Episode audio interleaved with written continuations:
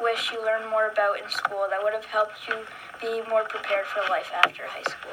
In high school, I took every opportunity I could to learn. I was involved in every extracurricular activity I could do from prom committee to yearbook editor to student council, and I went every day. I only missed senior skip day. So I tried to get every single bit that I could out of school. I think high school teaches you a lot about relationships. The teachers that you don't care for now teach you how to get along with people you're going to meet later in life. The teachers that you like teach you to be confident in yourself. And I felt like I learned pretty much everything I needed to learn in school because I put a lot into it.